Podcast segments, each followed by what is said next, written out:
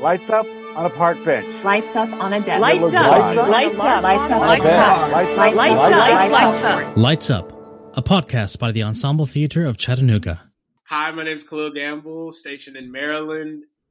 Peter Macklin from New York City. Sadie Collins recording from Chattanooga, Tennessee. Lights up. A terrible father? I'm not a terrible father.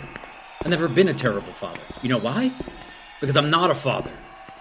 Nobody's father, and nobody includes you because until you showed up this evening, I didn't even know you existed.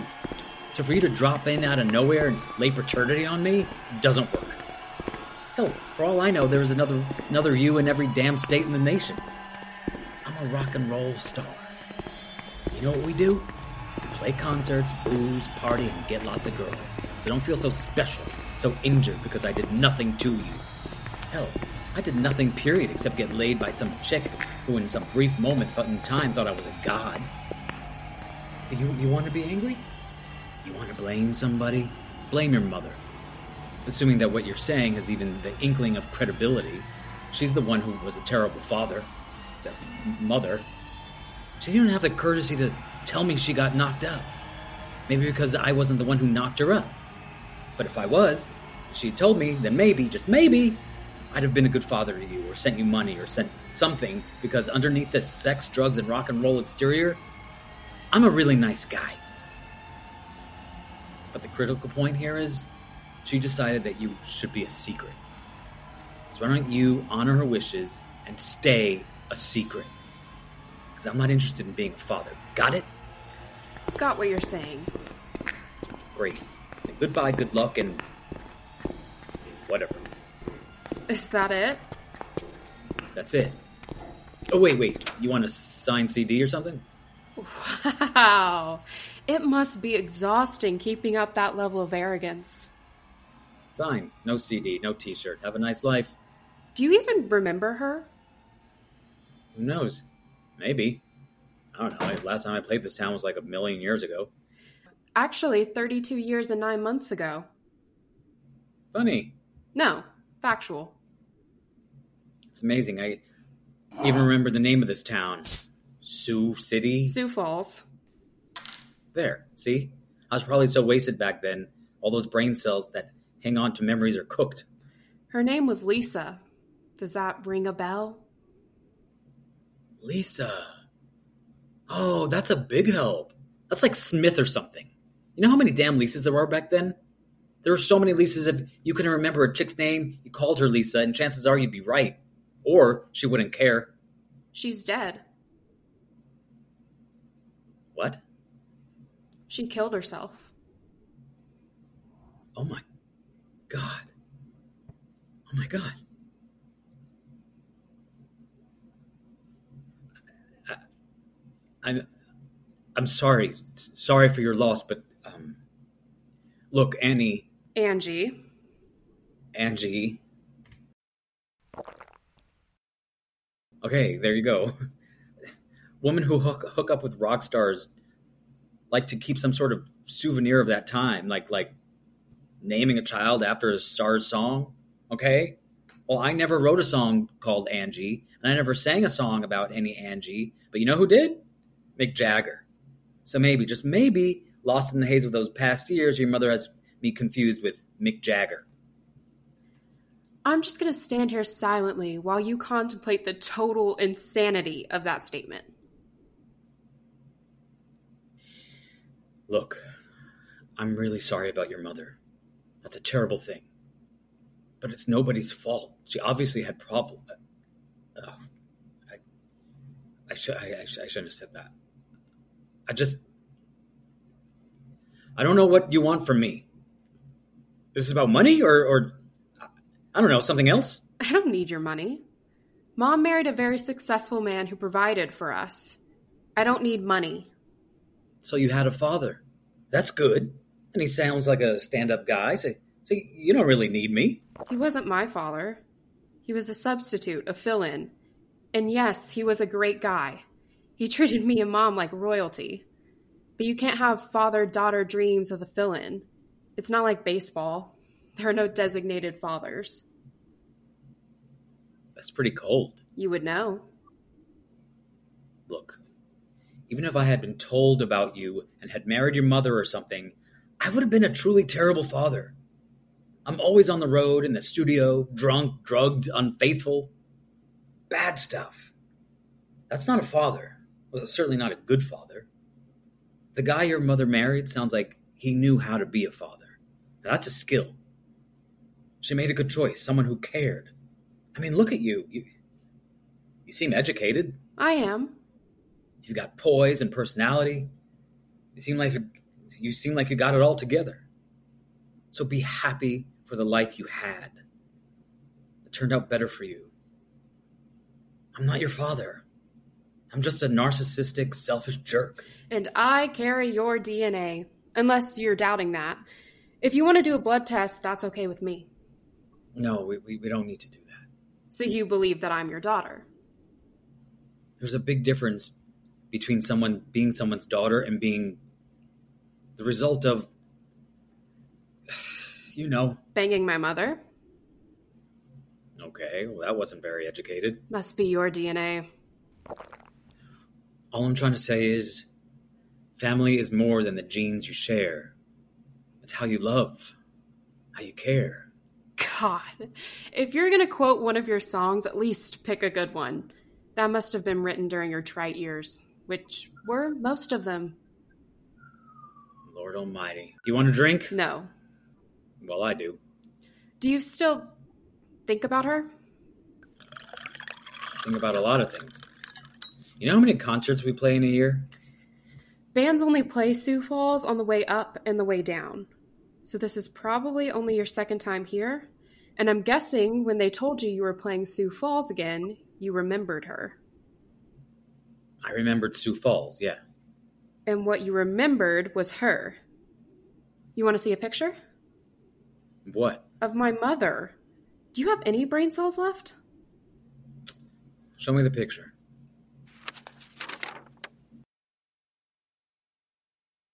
Well, She's uh, was a very attractive woman. I, I, I can see the resemblance. do you recognize her? It's not a great picture. Kind of old and faded, so it's hard to tell. Maybe? How about this one? Oh, God. Anybody in that picture you recognize? Yeah. Who? Me. That means nothing. There are probably thousands of girls with photographs. Well, okay, not not thousands, but but a, but a bunch. At a family barbecue? I don't know. Maybe. I've been to a lot of barbecues. You went with my mom to a family barbecue. It's right there in the picture. Okay. I was there. Why? Why were you still there? Your concert was finished, right? Yeah. So? The band had a couple of weeks off. They all moved on. I I, I stayed behind. You must really love barbecue. I stayed because of your mom. Lisa. Okay? Oh, we are so close to getting an honest story from you. I wanted to spend more time with her. We hit it off and she seemed different than than the others. But it it wasn't mutual. She told you that? Look, if you've got a point to make, make it. We'll get there. God, you must have been a difficult child. No, actually, I was pretty adorable. People loved me. Too bad you missed that. Look, let's save a little time here. Why don't you just get a pliers and yank out all my fingernails? Ooh, am I upsetting you? No. You're bloody adorable. Okay, change of topic. Kind of. Did my mother like your music? That's a joke, right? If she didn't like my music, she wouldn't have come backstage. We wouldn't have gone to that party, and you wouldn't be standing in that doorway. Wait, did I just hear an admission of paternity? You want me to admit it? Okay. It's very likely that I'm your, your, you know, Father? fine. You can't even say the word, can you? Father. It's very possible I'm the man who made a baby with your mother, that, and that baby is most likely you. Well, I'm the only baby she had, so the odds are. Point made. I'm not fighting you on it. In fact, I'll, I'll say it straight out. Your mother and I were lovers. That lasted about two or three weeks, 32 years and nine months ago. I wish I had known back then she was pregnant, but I, I didn't. I was never told. And she obviously had her reasons for not telling me, so there's the whole sad story small town, wild rocker, booze, sex, and you. And if she had told you, would I be here today? What's that mean? Would you have let her complete the pregnancy? That wouldn't have been my choice. To let her complete the pregnancy? To make that decision. That would have been her choice. And if she had asked for your opinion, what would you have said? Look, this is getting ridiculous. We both know what we were doing when we got together. We obviously didn't know how it would end up. We made a consensual, adult decision, enjoyed our time together, and then moved on. I get it that you've banged your way across America. Well, that's a little crude. And I get it that most of those girls were just faceless groupies. My mother meant something to you. I'm getting another drink. Tommy, you going back to the hotel? Yum. Nice. You got dibs on this, Tommy? Get the hell out of my dressing room. What the hell's wrong with you? Just get out. What did I do? You insulted his daughter. Daughter? You're Tommy's daughter? Oh, right. Yeah, of course, my bad. He talks about you all the time. He's so proud of you. You really work with idiots like this? What can I say? He's a bass player. Beat it, Benji. Too bad you're his daughter. Sorry about that. Wow. You went all dad on him Well, he was disrespectful. to your daughter. Sharing DNA doesn't make you my daughter. It takes more than that. You sure you won't have a drink? You going to ask me to sit down? I didn't plan on you staying this long. Yeah, come in. Sit down. I'll have a drink. Tequila okay? Got anything else? No. Tequila it is. Whoa, whoa, whoa, whoa, whoa. Uh, I'd suggest you sit in the chair. Couch seen a few Lisas? Lisa's, Lana's, Laura's, Layla's, Larry's. Who knows? It's all rock and roll.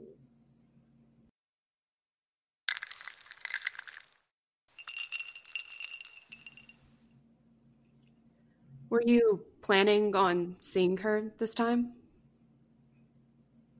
I didn't know she was dead. I sent a note and some tickets to the last address I had for her. I don't know if they uh, ever. I have them. You sent them to her parents' house. Her brother Carl lives there now. He passed them on to me. I used those tickets to come here tonight. So she never saw the note. She had already. She had terminal breast cancer. That's why she did it. Oh, God. I wish I had known. She remembered you. She talked about you. You meant something to her. Why can't you admit she meant something to you? She didn't want me to. After the band played Sioux Falls, after the barbecue and the weeks with Lisa, I rejoined the band in Minneapolis. Our first album was about to drop, and the label thought it was going to be big. So they booked tours for us all around the country and Europe and Asia. After Minneapolis, I flew back to see Lisa to tell her everything, see if she wanted to go along with us, but something was different. Or maybe there was Or maybe I thought there was more than there was. Anyway, I I went on tour and I wrote Lisa, but she never wrote back. I called the number she gave me, but she wouldn't take my calls. After a while, I stopped trying. I figured it was karma. I was fun for a while, and now it was over, and I was best forgotten. I, I swear, I didn't know she was pregnant. I didn't know there was a. you. About 15 years ago, I hired a private detective to track her down. And he found her, still here in Sioux Falls. He told me that she was happily married and raising a family, and I should just let it go. So I did. Until we got this booking. I didn't want to come here. I tried to get them to cancel the concert, but money is money. But you sent tickets. Yeah. I was hoping that maybe she'd come and it could be like, I don't know, high school reunion where you see your old girlfriend. Nostalgic, sweet. To find out why she never answered my letters. You loved her. Doesn't matter. She wasn't interested. I figured she was right. I wouldn't have been a good choice. I clearly do not have a family gene. I would really like to have seen her. To say hello. To see how beautifully she aged. To know that she was well. But she wasn't. Yeah. She got your letters. She kept all of them and read them over and over. Then why? She was a small town girl. You were a big rock star. You had money and fame, traveled the world. Your life was glamorous. She taught elementary school. She figured eventually you'd get tired of her and drop her. She truly wanted you in her life. She told me every time I had a bad breakup, You'll live, look at me. I gave up the love of my life and I'm just fine. As painful as it was not to answer you, she felt it would be even more painful if she committed and you didn't really want her. So why take a chance? But she always held on to the memory of you, of that wonderful summer hanging with a rock star. She played your music all the time, even the new stuff. And that didn't make you wonder why she was so hooked on my music? Oh, she also played a lot of Red Hot Chili Peppers, but I never suspected that Flea might be my father. Mm, fair enough. Missing your arms was about her, wasn't it? I didn't figure that out until after she died. Yeah. That was for her. It's a very pretty song. One of your best. Thank you. Listen, I- am sorry I was such a jerk earlier. You caught me off guard. I, I, I really never knew that Lisa had a baby. I know. I didn't know about you until a couple of years ago, after Hal died. She told me she felt like he was the second husband she'd lost. We're really stupid. Who? The world. People. We rush through life taking care of the day to day, doing the same thing over and over, making the same mistakes over and over. And then one day something comes along that slaps you in the face, and you suddenly realize how much of life you've let get away. Not everybody. The stupid thing is, I was chasing a dream while the real dream. Sounds trite, doesn't it? Yes. Truth often sounds trite, but still true. Somebody once said, never set your dreams too low because what will you do once you get them? Rockstar's not that great of a dream. I didn't let myself dream big. I figured it wasn't for me, so I just let it go. You're allowed to have more than one dream. So, you and I? That depends. Should there be a you and I, or are you just trying to assuage your guilt? Both. So, so what do we do now? Stay in touch? Christmas cards? What? There is something I want. Okay. I want you to do one fatherly thing for me. Then, if you don't want to stay in touch, fine. Whatever you need.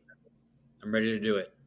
But if it's like a kidney or something, you should know I've abused my body pretty badly over the years. So uh, I don't need a kidney. that's good. My organs, yeah, you know. I'm getting married next June. Congratulations. That's wonderful. You you want me to play at the wedding? You got it. Let me check my tour schedule with my manager and we'll work it out. Okay? I'm happy to do it. I want you to give me away. What? I want you to walk me down the aisle, and when the priest asks, Who giveth this woman? I want you to say, Me, her father. Angie, that's crazy. I'm nobody. I'm, I'm a stranger. How about Carl, your, your your mom's brother? That, that makes more sense. You weren't there for my first day of school. You weren't there for the father daughter dances. You weren't there to help me with scouts or soccer. You missed all of my graduations. This you will not miss. I'm your daughter, and it is never too late for you to be my father. So, are you going to do this? Just think a minute. It's not up for debate. So, I don't know. I, I'm feeling this crazy mix of run for the hills and and and my little girl's getting married. I, can't get my head around it. Maybe if you had eased into it, you know, like if we had the uh, "I'm your father" talk we had, then have dinner in a couple of days, and then you bring it up. But Let me read you something. My darling Angie, I have always regretted not letting you know about your real father. Underneath all his bluster and arrogance and self importance, he was actually a very good man. I made a big mistake pushing him out of my life and yours. I hope someday you'll meet him. Who knows? He might even give you away at your wedding. I, there's more, but can I see that?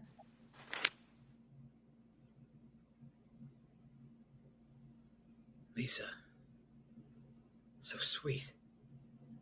So real. she loved you, Tommy. Sleepwalking.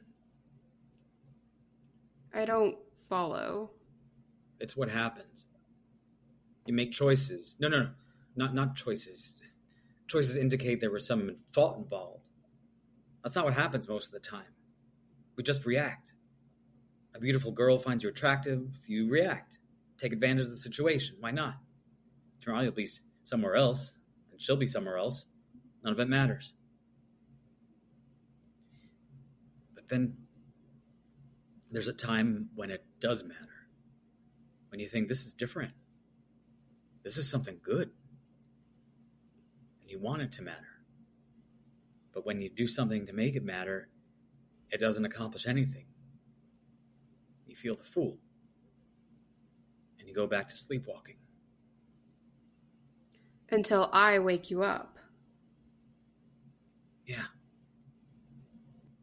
And here's the thing by my age, you sleepwalk through a lot of stuff. Not just girls, but friendships, business deals, promises never kept, dreams never pursued. And somewhere along the line, you got to face up to it and do what you can. But most of us never wake up. We just keep living our own little world where everything we did was good and just. We're all a little selfish. Maybe a lot selfish. Not Lisa. Yes, she was. She chose to protect herself from maybe being hurt instead of taking a risk. She lost the man she loved, and I lost a father. But You can fix that. By not being selfish? You've got a few brain cells left.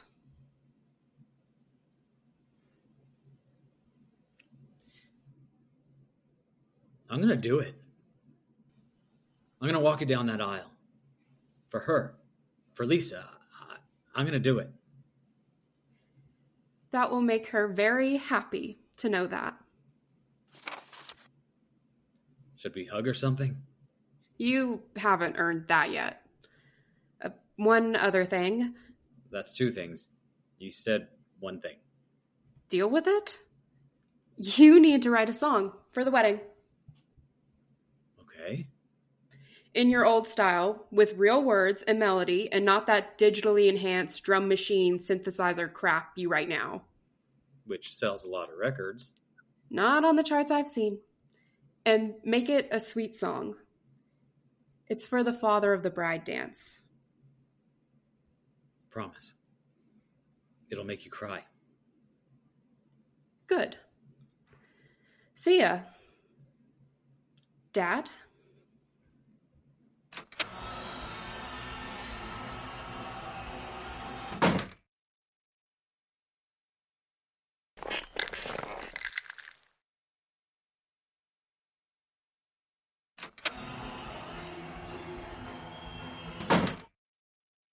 I'm really sorry about before. Are you okay?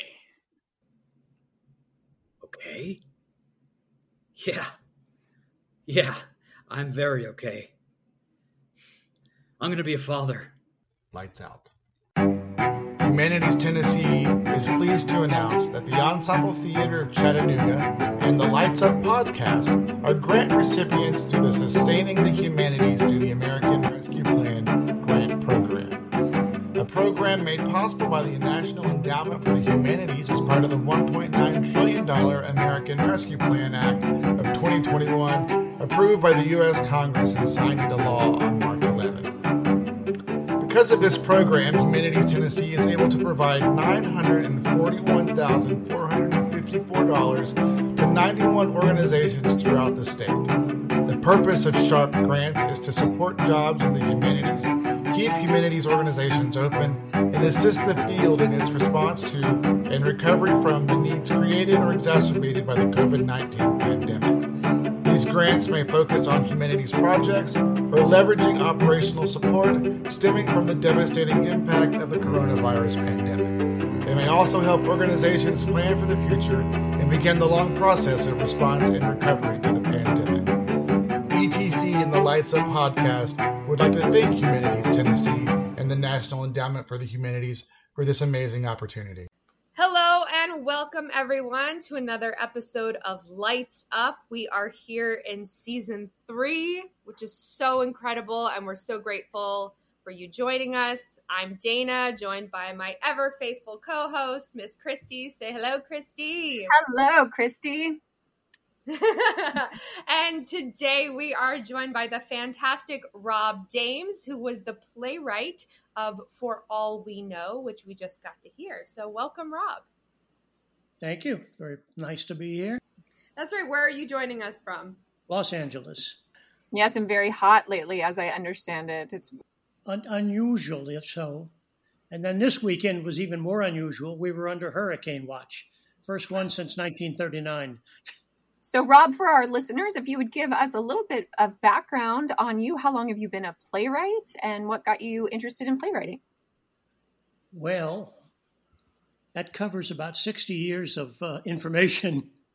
um, let's see. I guess the easiest way to explain it is I, I at 12, I started working as a child actor in St. Louis, my hometown, and then went to St. Louis University to get a degree in theater, and then went into the Air Force, where they assigned me to be a nuclear launch officer, exactly where you'd put a theater major.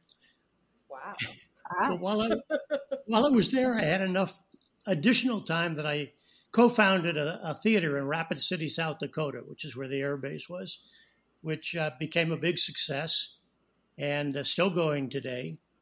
And after that, I went to grad school, and I didn't finish grad school because I got a resident director's position at two theaters back in my hometown, St. Louis. So I went back there, directed for, I think, three years, a lot of stars. It was a, two dinner theaters, but we used a lot of star talent. Which And- two theaters did you work at? One was called The Barn, and the other one was called The Plantation. Ah, And they were both, uh, one of them, The Plantation was enormous, like 1,200 seats, and The Barn was about 500. Um, but I worked with a lot of stars who were always very complimentary. I was working as a director at that time. They were very complimentary and kept telling me I should come out here. And uh, eventually I did. Came out with the idea of getting back into acting. Found out very quickly that was not where I was going to have any success. And uh, switched to writing. Uh, wrote a play that got produced locally called Frozen Stiff. It was a comedy farce. And that got me noticed and hired as a staff writer on Love Boat. And from then on, I wrote in television until sometime in the 90s. And then when I got out of television, I went back into my roots, which is plays and theater. So I've been writing plays continually since about, mm, let's say, early 90s or mid 90s. wow. And on Love Boat, that's huge. How was what was that experience like? Well, it was my very first job, so out here. So I had an office on Fox Studios, which was so cool to drive through that gate every day and go in there and work. And you know, and you know how Love Boat was. It was, it was kind of a, uh, all the old stars were coming, being used on that show. So it was an amazing opportunity to meet some extraordinary people on a one-to-one basis.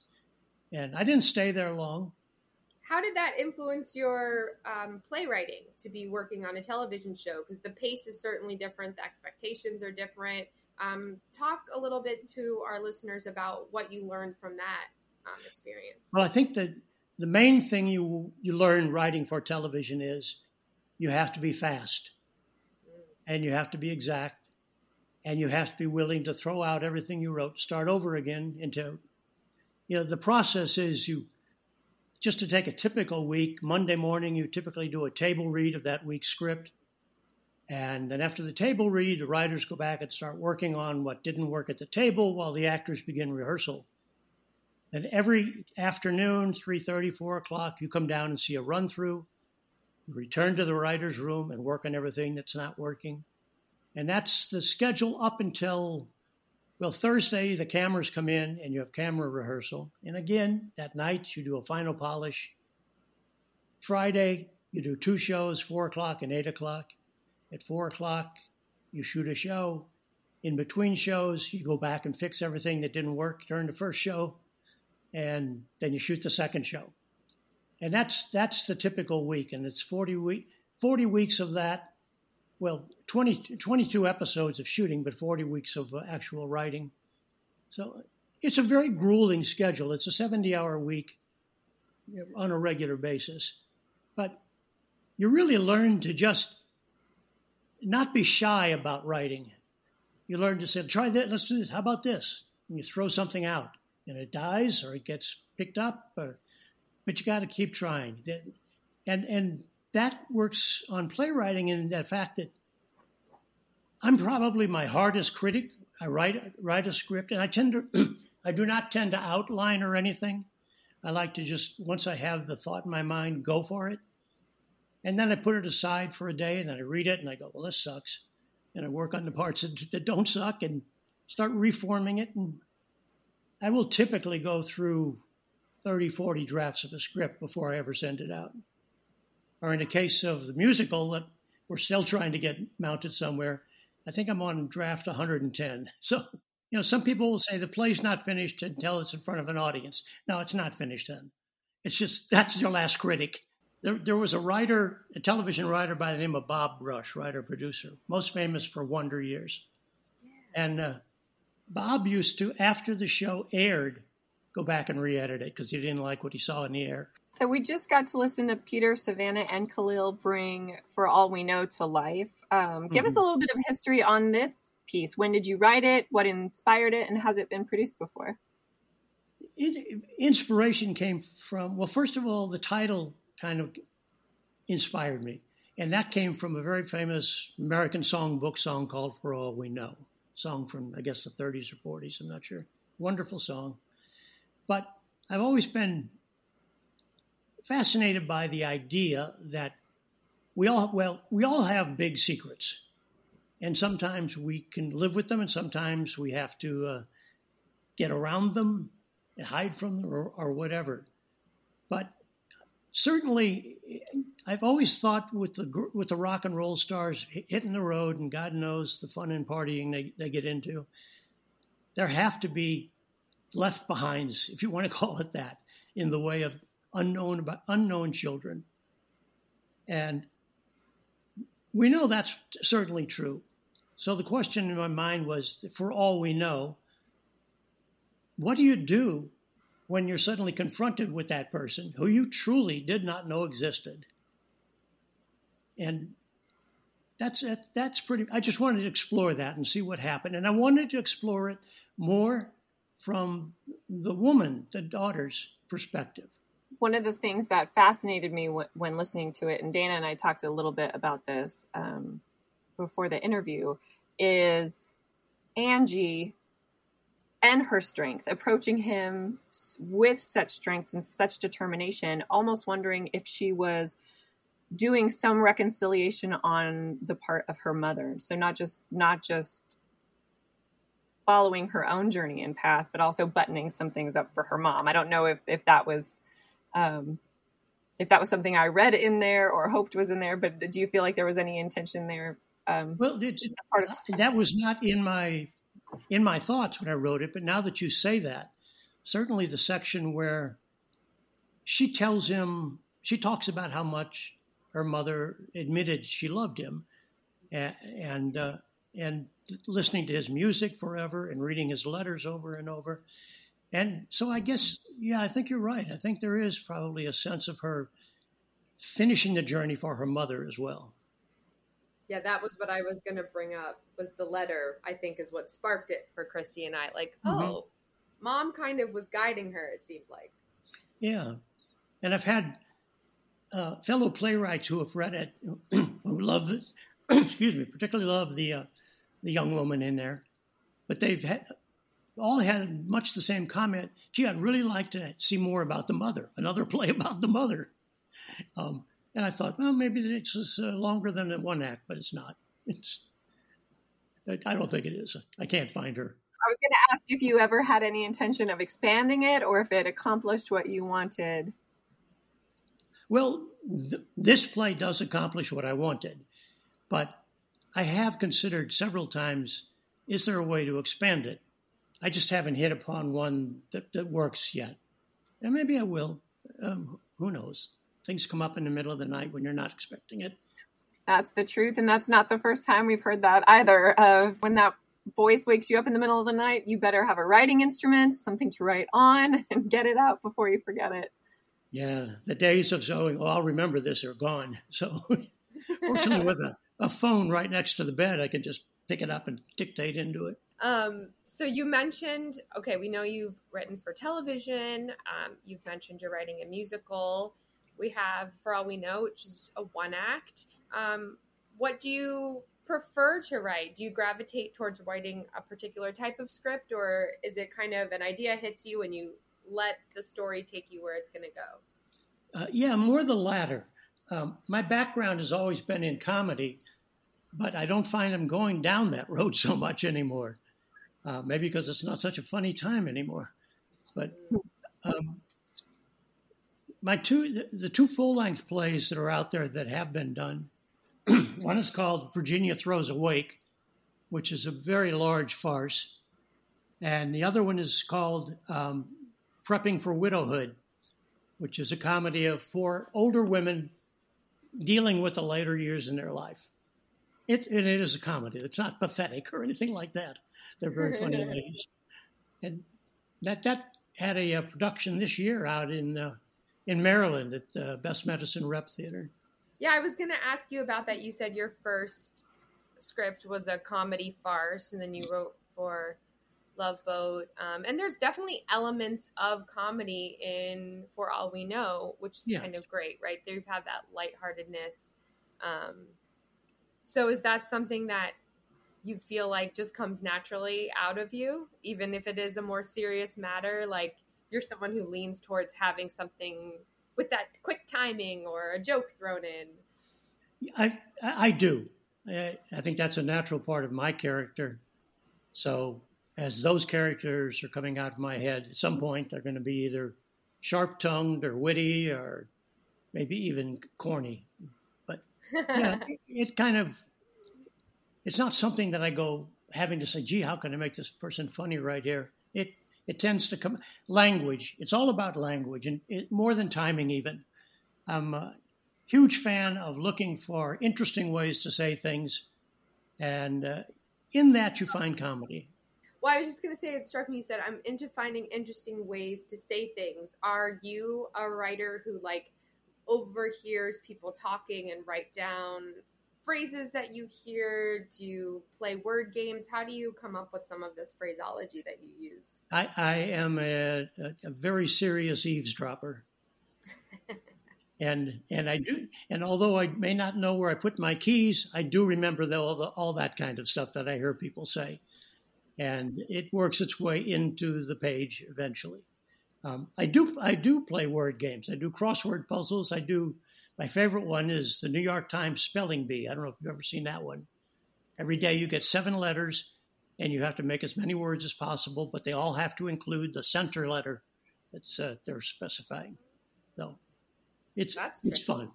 You know, uh, Stephen Sondheim was a huge crossword person, and I I understand that. And all you have to do is read his lyrics, and you will understand that. Guy comes up with just amazing, or came up with absolutely extraordinary way to say things. I loved this concept of sleepwalking that you talk about in the script. Where did that come from? Because that, I think everyone can relate to that, especially the older you get, the wonderment of if I had chosen this door instead of that door, how different would things be? And I loved this idea of something waking you up to the beautiful possibilities and gifts that are in your life that you just have been not oblivious to, but just sort of maybe blind to. Where did that idea of sleepwalking come from for this story? Um, well, you actually hit on it in, in the beginning of your question. A- as you get older, you do tend to reflect on the thing, past of your life. And um, I think I find myself when I do that often thinking, oh my God, how did that get, how did that happen? And how did I let that get, get by? And what, have I done anything? Should I do anything about it? Um, and, and I think that's the concept of sleep, sleep, where the sleepwalking concept came from. That we do, as we get, you know, when we're younger and we're pushing and we're trying to get make our way in the world and everything, we do blow right through things, just like blowing through a red light. Um, but then, as you slow down, as you have to slow down, you do have that time to reflect. And I particularly find at this age that you don't get in bed and fall asleep like you used to. Hmm. I- I get in bed and I and I close my eyes and I feel real good, and then my mind goes, "Hey, have you thought about this today?" And then we're off and running, and that takes me down those paths. It takes me down where I I wonder where's this person who was so important at some point in my life. Where when did I? How did this happen? Did I ever say thank you to this guy? And all that stuff kind of starts piling up, and you don't feel guilty about it. You just feel awed that so much of life has gone by, and you haven't really been totally present for it. That that definitely resonated with me. What you just shared. Um, why didn't I do that in my 30s? Why didn't I do that in my 20s? or I could have and I didn't see, or things like that. So that um, even at this point, I, I, I still ask myself when I made the decision to come to Hollywood, it was between coming to Hollywood or going to New York. And I still ask myself, why didn't I go to New York? I don't have an answer. I think what I figured out was there was a good chance I was going to starve to death, but I like to do it in a warm climate at least. So let's talk. A lot of what we've discussed so far is is how um, you as a person shows up in your writing. Mm-hmm. Um, you know, you were inspired by this song. You've got these ideas that you like to incorporate your comedy. Um, one thing we love to do here at Lights Up because we are putting the focus on playwrights is to talk about process. So you spoke a little bit about what you learned um, for television writing, but what is your process like specifically for playwriting? Well, as I said earlier, I'm I'm not a person who does outlines. I don't even beat out really in general the beats of a play. Um, what cat catches my imagination and makes me want to sit down and write is that interesting characters start come alive in my mind. And I sit down and I start to write them and I listen, want to hear what they have to say. And then as they start to talk more, I learn a little bit more about where we're going.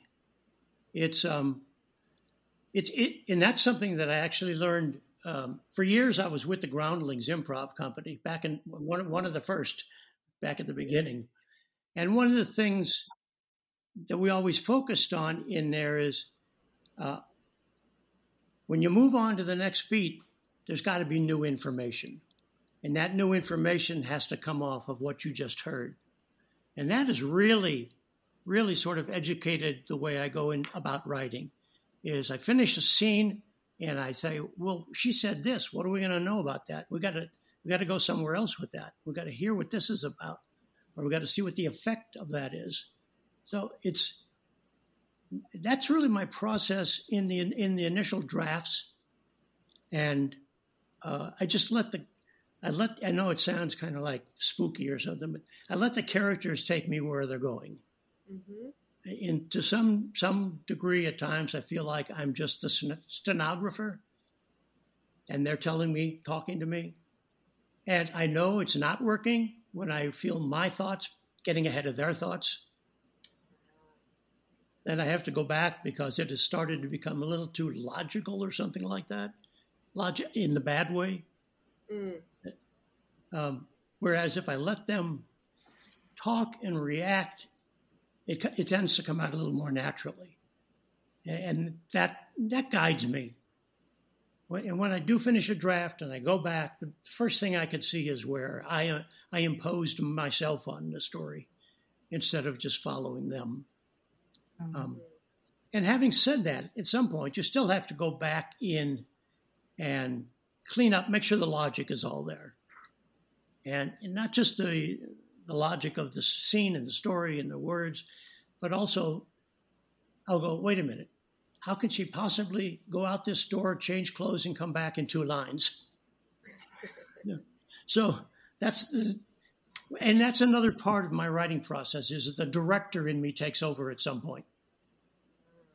Um, and if I can't direct the scene that I just wrote, then I, I, I know it's not going to work. That's a good litmus test right there, right? yes. I've found myself directing really successful plays, you know, that have already been on Broadway and are in in the canon for theater. And I'll find myself at times going like, I don't. I actually called Woody Allen one day. I was directing Play It Again Sam, it's starring Bill Dana. And I called Woody Allen and I said to him, I don't get this. Can you help me out here? I said, and I got Bill Dana playing your part. Can I change some words? Because they don't sound right coming out of Bill Dana's mouth. and he was gracious enough to say, yeah, sure. So when you are going through your drafts then and putting your director hat on or checking to see if too much of you has come in, um, do you ever uh, do you prefer to have things read out loud? Do you belong to a playwriting group? What's your community like around your writing? Um, I, I, don't belong to a playwriting group. Um, I do like to have it read out loud, but that's a long way down the line for me. Mm. And again, I think this is um, probably a little bit of having worked in television in that you have to you have to make a lot of those decisions in the room yeah, I know. I know many playwrights who go to a reading as quickly as they can, and it, I, I, guess I, have never done it. Well, that's not true. I've done it a few times, um, and I do belong to a group out here called Association of Los Angeles Playwrights, ALAP, who do offer readings, but I've never taken advantage of it. Foolishly, maybe I will sometime. Do you have more stories that you are wanting to write and get out, or do you find yourself kind of refining and adding onto ones that you've already explored? I'm kind of finding myself a little bit of a block right now. Um, I've spent most of most of the writing I've done in the last few months was to tear apart our musical and restructure it, and finally hit it, hit it where I think I, it's good, or at least I like it. Tell us if you're comfortable. You could tell us about the musical. Um, we often have our playwrights on Lights Up who are also working on musicals. We love hearing about it. Okay. Uh, this this one is called Click Swipe, which is the title comes from Tinder. Click swipe, click swipe, and this, the subtitle of the of this uh, musical is a musical of romance in the digital age. And one of the underlying core values of it is romance is a game everybody wants to play. But it's an extremely difficult game to play because it's the only game with no rules. So you're constantly working off the top of your head. And you throw into that the modern disconnection because of uh, digital. It, you, know, you, you, you right there, you've sort of lost that serendipity of meeting somebody and falling in love. Now it's like tell me, single lady on the apps over here, Rob. I hear you. now it's click swipe, click swipe, click swipe, and uh, like anything on, that's distanced like that, you're buying into something you really don't know what you're getting. And so this musical is about romance, the difficulties of romance. And are you writing the book, the book and the lyrics? How did this come about? What was the process? I wrote the book and the lyrics. Um, the composer is a guy named Dan Foliart, who I've known for years. And you may not know Dan, but you know his music. He wrote the theme for Roseanne. He wrote the theme for uh, Home Improvement. He wrote the theme for Seventh Heaven. Um, his career in television is extraordinary. Every time I go to his studio to, to work, it's a wall wow. of awards. Yeah, and he's on the board of ASCAP, so very dedicated sort of guy, but really talented and so oh, fast. I'm sure. When I gave him the first, I, when I gave him the first song, I thought, okay, in a couple of weeks I'll hear what he did. Next day he said, okay, I'm sending you an MP3. I said, that that's a six minute long song. He said, yeah, take a listen. Wow. So this idea came to you and you knew automatically it was going to be a musical, or was it from a play you had previously done that you were transferring to a musical? It, it, it was intended to be a musical. I was looking for a subject for a musical, and uh, that had always been in my mind. The, the basic thought of romance is a game without rules, so it's hard to play. Was kind of the thought that was driving it. And so that was in my mind, and I was looking for a composer, and I called Dan to see if he had anybody he could recommend, and he said, "Me." Yeah, oh, that's very cool. Well, we're gonna have to look for that one. Um, we always love it's it's so fun. We have these, you know, one act, 10, 15 minute plays, and then it's so exciting to hear about the breadth of work behind all of the playwrights that we get to interview, and we I mean, I'm a musical theater person, so I very selfishly love to hear about all the new musicals. so thank you for sharing that with us. Someday, maybe someday I can get it up on its feet for a reading somewhere. But it's interesting what you were saying about the breadth of plays people write. I've got the full length musical and a lot of one acts, some full length, and I just had a 10 minute play done at the uh, Fusion down in oh, Albuquerque. Cool at their their, their festival. And that one, that that is my only ten minute play that I think it is. And the weird part of that one is that's the first draft. I oh, never wow. rewrote it because I when I wrote it, I thought, well, people are going to read like three pages of this and throw it in the trash. And it's gotten remarkable word from from everybody who reads it, all the professionals who read it, and obviously the theater got caught up in it.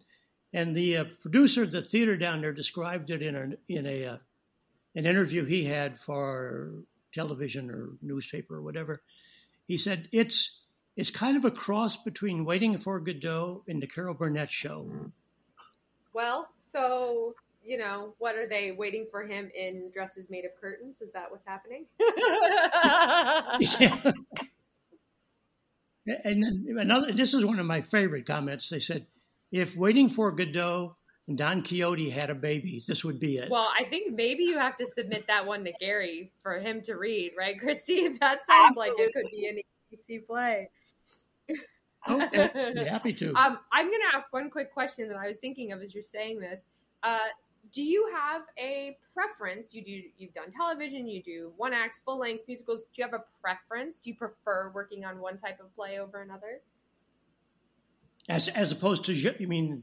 As, oh, one. Yes, I shouldn't have said play. One type of writing genre. Do okay. you prefer over the other? Um, well, theater is my root. Those are my roots, and so I, I love working in the theater on every level. I've done everything from being a lighting designer to director and everything else. Um, the theater is what I consider my home.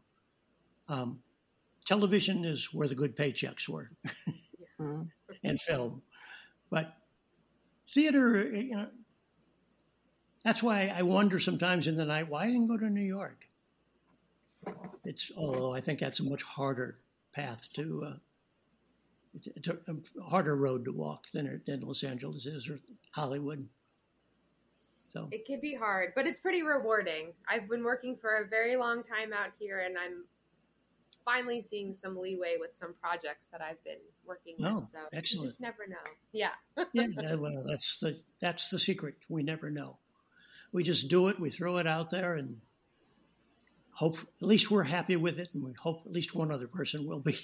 Okay, so for the first question, is there, and I'm actually very interested in the answer to this question with your incredible experience as a writer. Do you have a word that would be a favorite word or a word that you love to use or a word that you love to hear? It's funny you you said that, and the word lugubrious came to my mind, and I don't know why because I never use it and I don't know what it means. so so it's your it's favorite for this moment. yeah. I, th- I, think it's the sound of words, whether whether I know what they're for or how to use them or not. It's just the sounds. Our second question is: Do you have a place, a setting, a location, an area that is a favorite, or really that one that you're really fond of? It could be in real life or in one of your um, pieces. Doesn't matter. Paris. Paris. I had an apartment there for 30 years, which I just sold in 2019 and spent a lot of time there. Um, all right. So, last question Is there an item that is a particular keepsake or, um, you know, something very nostalgic for you? It could be on the level of the house is burning. That's what I'm grabbing. Well, you, you get into some interesting questions here, and it makes me realize I live kind of a shallow life. Uh, I, I don't know that there. What would I grab if I had to get out of the house other than my wife? Because my laptop would be the only other thing I would want to make sure I've got. A lot of our writers say laptop. It's very important to them. um, thank you so much, Rob. It was so nice to get to chat with you, and thank you for submitting your play. Thank you. Thank all of you. I appreciate being appreciated. So I'm not at all lugubrious. The Ensemble Theater Chattanooga and the Lights Up podcast were one of 11 organizations across the Chattanooga Valley to receive grant funding through the Sustaining the Humanities through the American Rescue Plan. As part of this podcast, for each episode, we would like to highlight one of the other organizations receiving a SHARP grant. The Songbirds Foundation of Chattanooga shares the transformative experience of music in eastern Tennessee by delivering educational programming, preserving music history, hosting enriching events, and providing concrete resources to emerging artists. One of their flagship programs, the Guitar for Kids program, focuses on guitar basics and provides school aged children with the fundamentals through a diverse range of playing styles and techniques.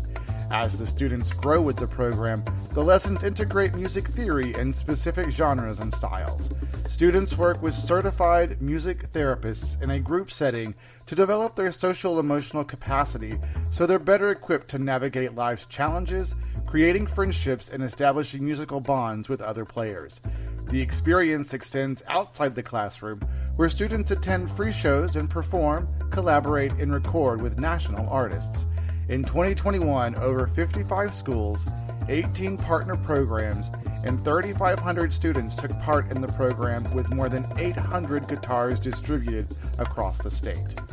For more information on Songbirds Foundation, you can visit them on the website at www.songbirdsfoundation.org or in their museum in downtown Chattanooga.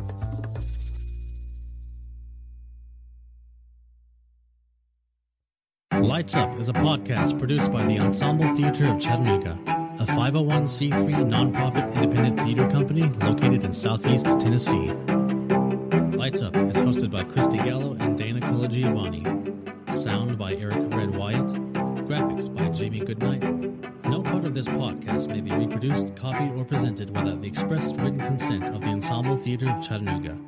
The plays presented on this podcast are protected by all national and international copyright laws. If you are interested in producing any of the plays featured on Lights Up, contact us and we will get you in touch with the playwright. If you would like your play considered for a future episode or would like to be an actor or reader, please shoot us a message at lightsup at ensembletheaterofchattanooga.com. As a nonprofit, ETC relies on donations and the goodwill of patrons and supporters like you. If you would like to make a one-time donation to ETC, please visit our website for details. You can also support us by giving us a like and rating this podcast.